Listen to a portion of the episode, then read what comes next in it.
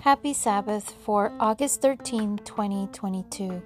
Today's mission story comes to us from Brazil, titled Sabbath Ultimatum, as told by Diogo.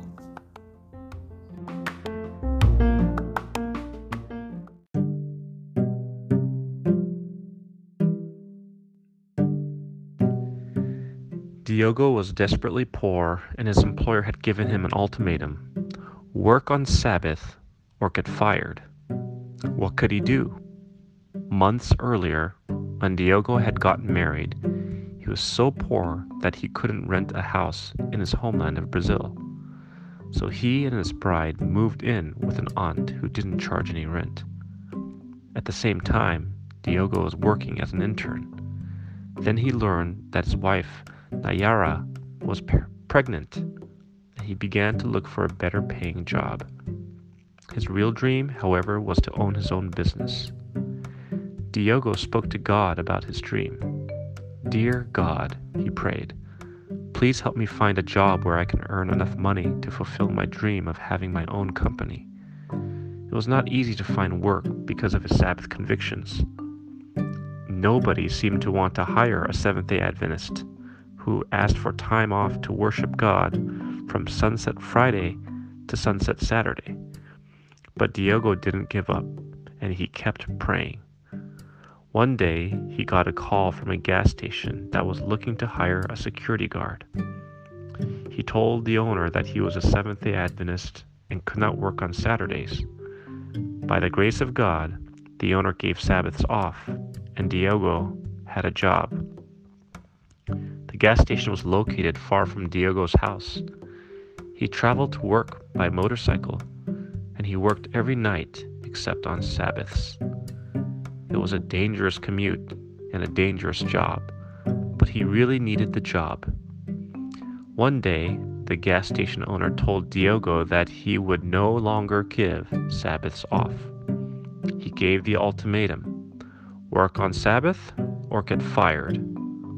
What could Diogo do?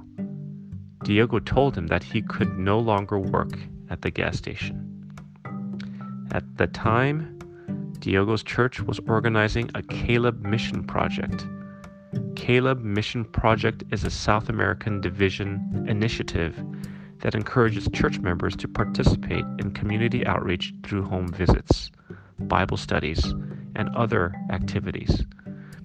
Diogo had always enjoyed community service, and he thought, if I don't have a job, I have time to volunteer.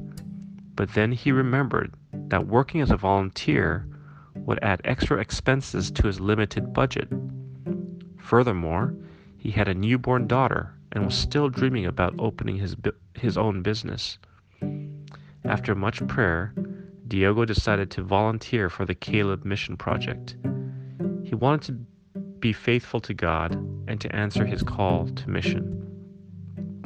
When the Caleb Mission Project ended, Diogo found that he had an extra 700 Brazilian real, in the US $135, left in his pocket, despite the extra expenses. With this money, he started his own business. God had been faithful to him for the past four years, Diogo has owned a successful bakery. As a lay member, he also helps lead an Adventist church in Brazil. The church organizes a Caleb Mission Project every year, and many young people have been baptized as a result. Diogo says, I have learned that when we are faithful to God, He takes care of us.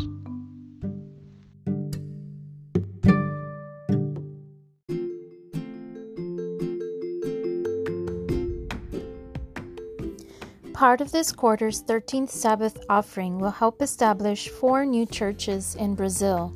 Thank you for planning a generous offering on September 24.